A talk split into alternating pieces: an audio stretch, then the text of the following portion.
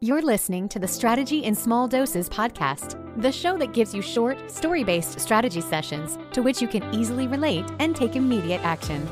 Each episode is aimed to help you reduce the overwhelm, create massive clarity, instill you with the confidence you need to grow your business, and create a clear plan to get you there. So let's dive in with business strategist, mastermind facilitator, productivity expert, and your biz bestie host, Michelle DeNio.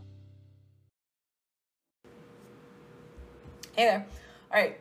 Um, another episode that's maybe a little bit of a dose of just setting it straight a little bit, just kind of calling you out on things. And that's on this um, this course hoarding, this buying courses, this scooping up all information as possible. Like, oh my God, another new course. Like, I gotta have it. Um, I am one of these people that tends to buy into a lot of courses. And it's there it's twofold for me a lot of times. A lot of times I'm buying into a small level course just because I want to see what other people are putting out there. Quite honestly, it's not because I'm trying to steal their content, but again, I'm always in this place of change, adapt, evolve, understanding what's working, what's not working. Um, I love to see what p- things are, you know, what people are doing, different ideas, so I can pass them on to my clients. So I would consider myself a bit of like a course hoarder. Okay, I buy, but it's a double edged sword, and I really don't need that many. And there's only so many options that you need out there. And so I'm at this point now where I don't I don't want to buy any more courses. You know, there's always a new course out there.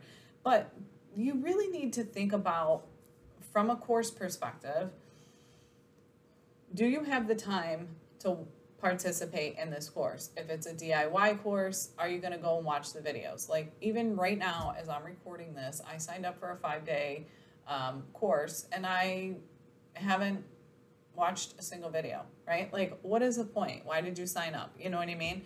Why did I sign up? I should go, I am planning to go back and watch the replays, but as of right now, I have not done that.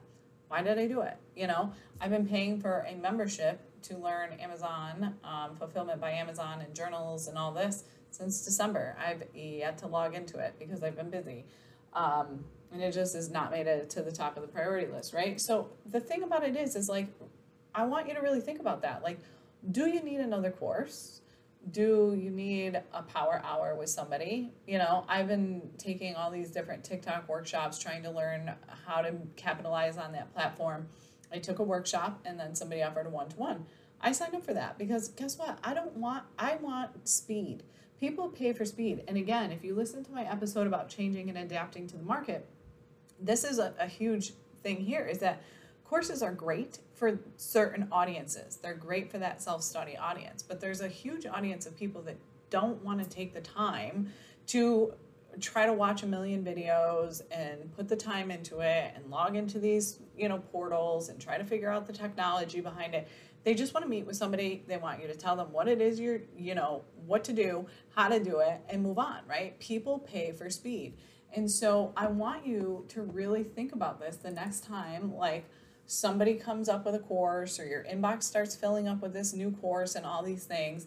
I want you to ask yourself, like, one why am i interested in this like are you interested in it because it's somebody else in your industry and you want to learn from them i there is nothing wrong with that don't let people kid you and don't let people like some of my best ideas have come from being able to adapt what somebody else has done in a way that works for me or in a way that works for my clients. So let's just be honest here. Nothing any of us do is new. Somebody else has already done it along the lines.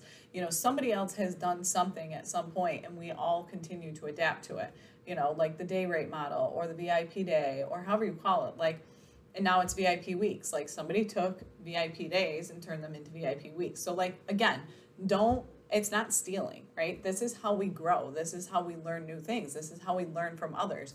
So if you're buying a course just simply because you're just curious on how they're doing things, that's fine. But are you going to watch it? Are you going to get into it? Are you going to watch it? Are you going to participate? Um, the other thing is, can you commit to it? You know, can I truly commit to this course right now? Am I going to do the work?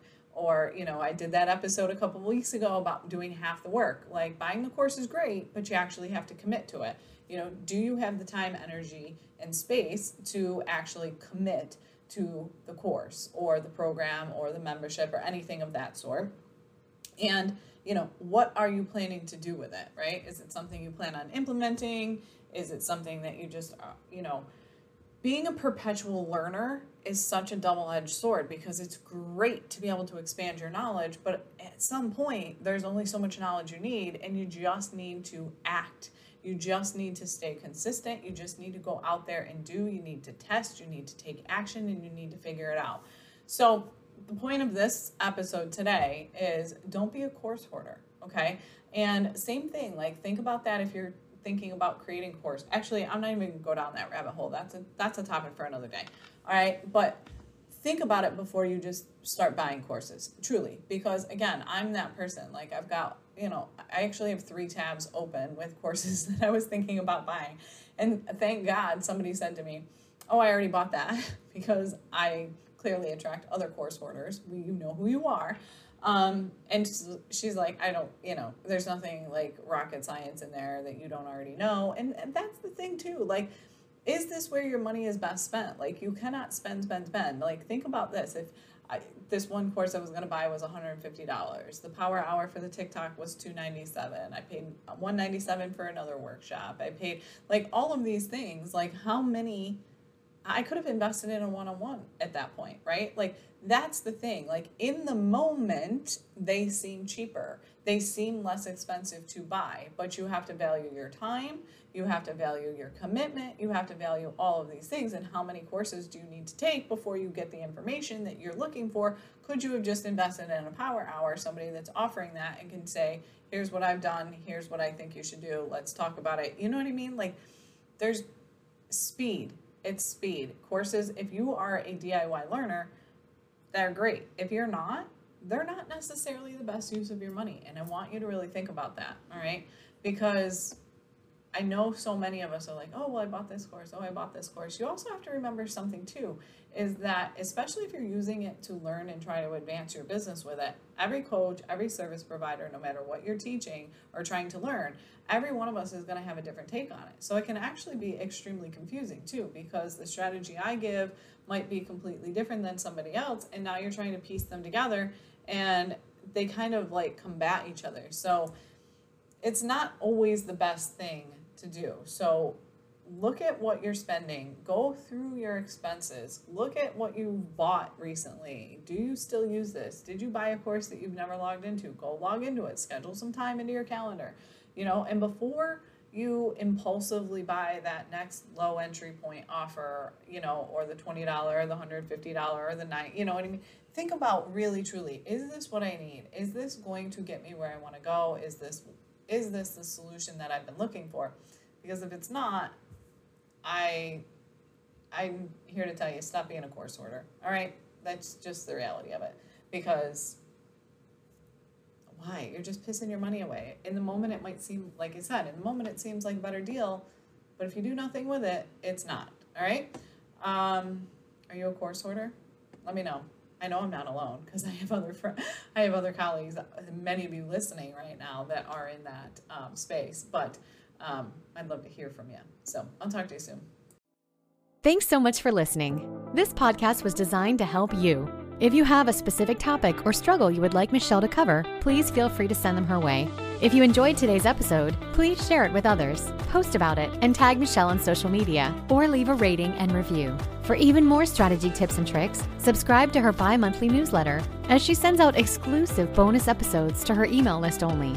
Thanks again, and see you next time on the Strategy in Small Doses podcast.